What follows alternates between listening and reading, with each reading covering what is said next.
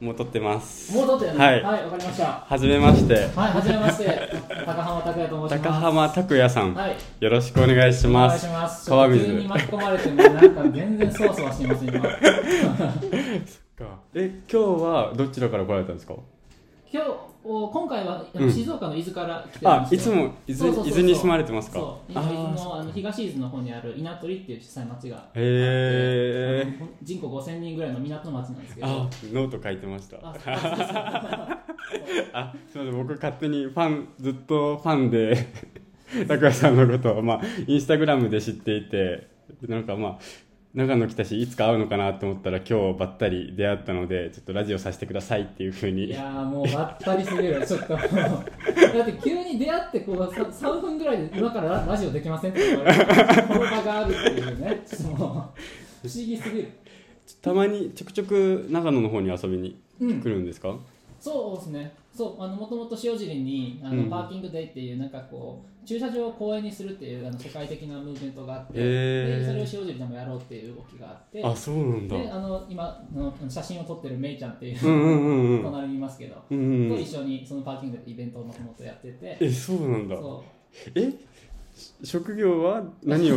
またそれとは別にですかそのう職一職業はその中でへ全然違う全然違うえ僕本業は今あの本当に全然違ってドローンで物運ぶっていうあへえでうんうんうん本当に街中でも安全にあの物運べるようなドローンを今作っててうんうんうんうんでそれであの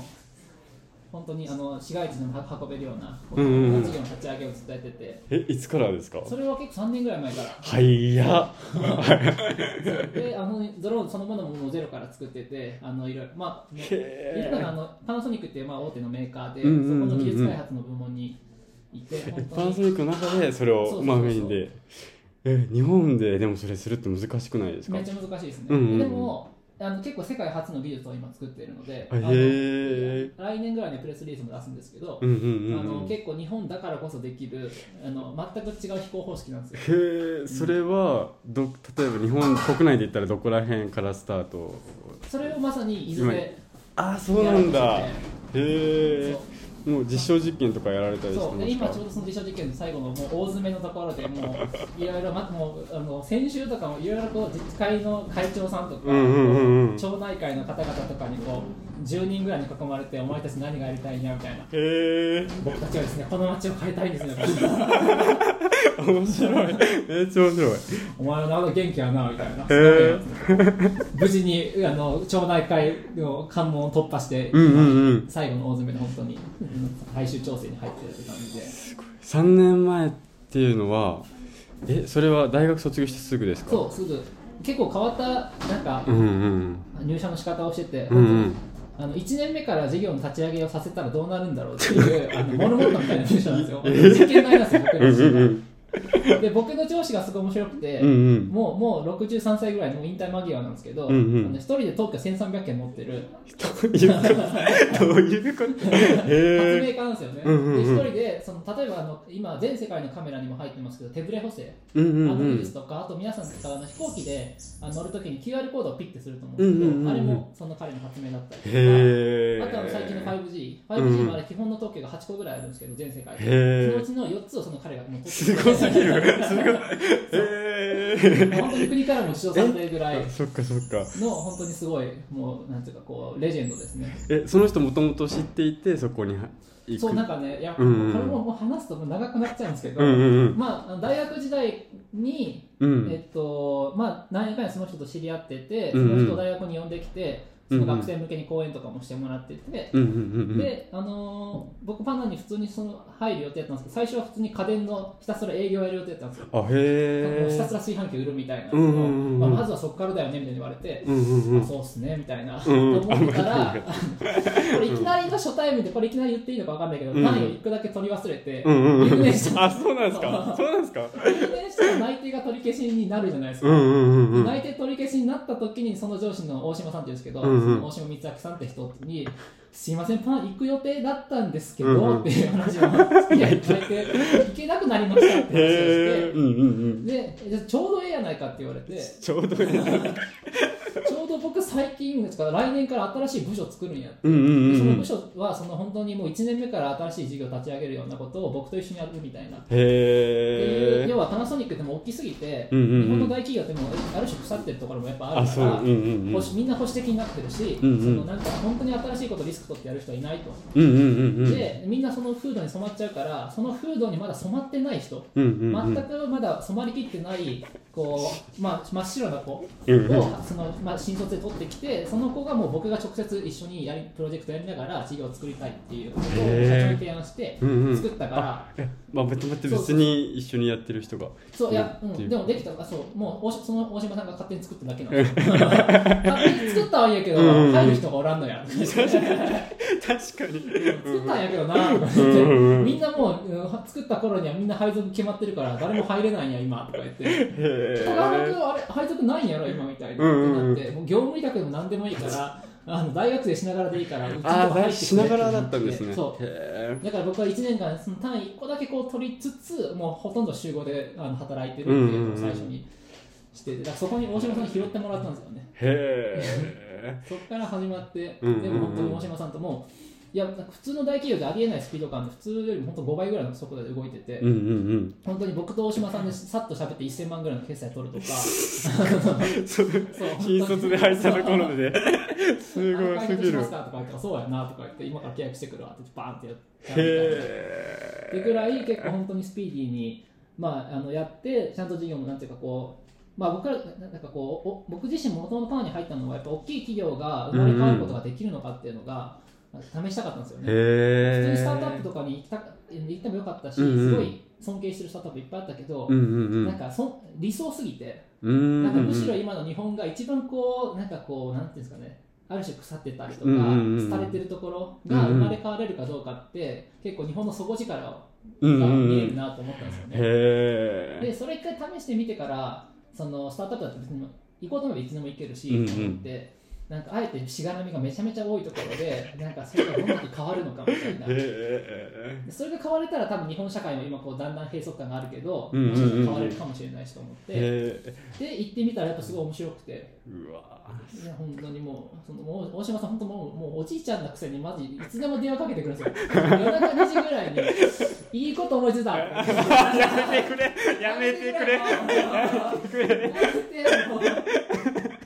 急にマジでそう今今ちょっと北海道ってすごい面白い人いるから今からこれかとか言って1時間後ぐらいに北海道の空港に着いてみたい な本当ですかああでもうわ大きいからできるみたいなところもあるのあーか本当そっにかそっか本当にえーなんかスケールでっかい話になっちゃいますけどなんかどんな社会を目指してるんですかそうですね、でも、なんていうかな、えっと、なんか一旦ちょっと話それちゃいますけど、僕は本当に、なんていうかな、本当にすべての命がつながってる世界みたいなものを取り戻したいなみたいなことを結構思っていて、それすごい共感します、うんでそこになんかどんなふうにテクノロジーを関われるのかってことが今の問題意識だから、へー今どんなことやってるって感じなんですよね。あじゃあポジションとしてはテックの方からどういうふうにそういう世界にアプローチできないかってそいううまず今、あの本業としてはそうやることをやってるって感じうんうでんす、うん逆に言うと僕実はテックめっちゃ嫌いで、へえテ クテクしいの嫌じゃないですか。なんかどんどんその今 AI がこうどんどん仕事を奪っていくとかよくある話がありますけど、まあ全部じゃないにせよやっぱそういうの一定起こると思ってはいるし、例えばまあドローンのことは僕はすごい意義があるからやってると思ってますけど一方で人から、他の人から見ると例えば配達員さんの仕事を奪うみたいなところもあったりする、うんうんうんうんしかも今は配達員が人手不足すぎるからどんどんやろうとしてるんですけど、まあ、っていうふうにやっぱそのテクノロジーって本当によくいい良くも悪くも転んでしまうような。モロハの剣なところがあるなと思っていてでも、なんていうかいわゆるヒッピーみたいにこうテクノロジーは全部捨ててなんかこうなんかじなんか自分たちだけで暮らそうっていう、ああいう暮らし方で多分、まあ、自分そのん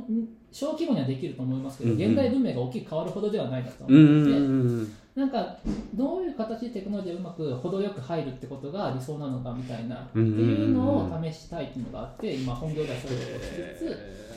で一方でなんかそのプライベートは今その伊豆の小さい港町の稲取ってところに住んだりもしてうんもっと自然に近いところで、うんうんうんあの本当に顔が見える関係性の中でこう食材を手に入れたの調達したりとか、うんうんうんうんみたいなことも含めてどうやって人が自然であったりとかあるいは他の生き物とかと一緒に暮らせるのかうんうんみたいなとうんころをなんかいろいろ実践しながらあのそっちはそっちでこう試してるみたいなのがあって。へね、なんかそういう意味でこう人間とこうテクノロジーとこう他の生き物たちのその全部がちゃんとうまく調和するようなあり方が多分これからの時代に必要かなとは思ってて、えうんうんうんうんそれを探ってるって感じですねいろいろへえ面白いそういや本当めっちゃ面白いですよなんかもうあの最近はその稲取は僕森作りに興味があってもうあなんそうかああのの食べられる森っていうのがあるんですよあ知らない基礎になんかで森を作った男っていう人はいあまそうしなんですたかえ45年ぐらいかかったのかなもすとごもいと放牧地だったちょうどそれこそ昨日行ったんですけどあー放牧地だったところに木を植えて、えもうえあの私有地なんでうん観光地じゃないからそんな行けないけど、うん昨日ちょうど行ってもら行ったんですけどすっえごいー、ああいいっすねもうすごいびっくりなるほどまあ、芸術ですねあいれやは本、当ですねなんか屋久島とかとは違う感確かじにあくまで人工物だけどなんか物のけ世界観確かに確かにというとはまた別でちょっとそういう感じまあでもそれも近いですよ、うんうんうん結局に人人間ってもともとは森で暮らしてたんで一番最初はそうですねでまあ例えば日本人ってこうなんていうかこう稲作とかになってからこう田んぼを作って、うんそこからこう観光農法というか野菜も始まったりしてたけど、うんうんなんていうかもうちょっと前に戻りたくて僕は、うんうんなんか縄文の頃ねすごいひなんかこれからの時代のヒントがあるなと思ってうんるんですよへえあの頃ってこうある種アニミズムであったりとか、うんうそのんなんていうかな全てのいあの、まあ、自然界のものに対してやっぱりその敬意を持っていたりとか、うんうんうんうんつながりを感じていたりとかうんうんうんしてて、ですごくある種本当に持続可能な暮らし方みたいなのをしてたなと思ってて、でいわゆるそのなんかあの稲作とかになってからもうその大地を人間が所有して、うんうんうんその所有したところでこうい人間だけが食べれるものをひたすら作ってみたいになってきてしまうんうんうんううから。んもちろんそれも大事だけどもっと前の森の中で人間もそうだし他の生き物も虫も動物たちも暮らしてるっていううんあうんうのん感覚なんかあれはなんか取り戻せたらすごく大事だなと思ってて、うんうん僕それこそまあ農家なんですけどあそういういわゆるえ農業が産業化していけばししていくほどそういう精神的なところなんか都会,、うん都会の人が求めるふるさと的なところってどんどん減っていってると思うんですようんうんね。うんだけど一方で都市部の人ってなんかそういうのを今求めてるんじゃないかなっていういや本当に本当にそうなんふでうすよにねまあ分からないけど、うんなんかそれをすごく逆になんか逆張りして農家でそういう精神性的なところみたいなのをなんか膨らませないかなって最近ずっと思ってます。本当にそう思いますうんだうからんうんなんかの農は本当に単なる単なる食の手段ではなくて本当に自然とつながるための手段というかなんかうんうんうん全然別の側面がありますよね、うなんんかそれでそこのなんか精神性とかをどうどうやってこう日々の中で取り戻せるかっていうのがうんすごい大きいテーマだなと思ってて、うんなうんうんんかう美味しいもの作るのももちろん大事なんやけど、うんうんうん作る営みの中でどうやってそのつながりを取り戻せるかとか、うんうんあの昔なりの世界観であったりとかを今風にどう取り戻せるのかとうんうんうか、んうんなんかそこにこそむしろ意味があるなと思っててなんかそれをどうやったらできるのかっていうのは本当にめっちゃ興味があるしあります、うんねへーえでもそれを大手で考えてる人がいるんだって僕知らなかったからえーじゃあこれからなんか日本面白くなりますねいや面白くなりましょうしましょう 本当ですよ えー、本当にではい今回は、えっと、高浜拓也さんはいでした、ありがとうございましたありがとうございました。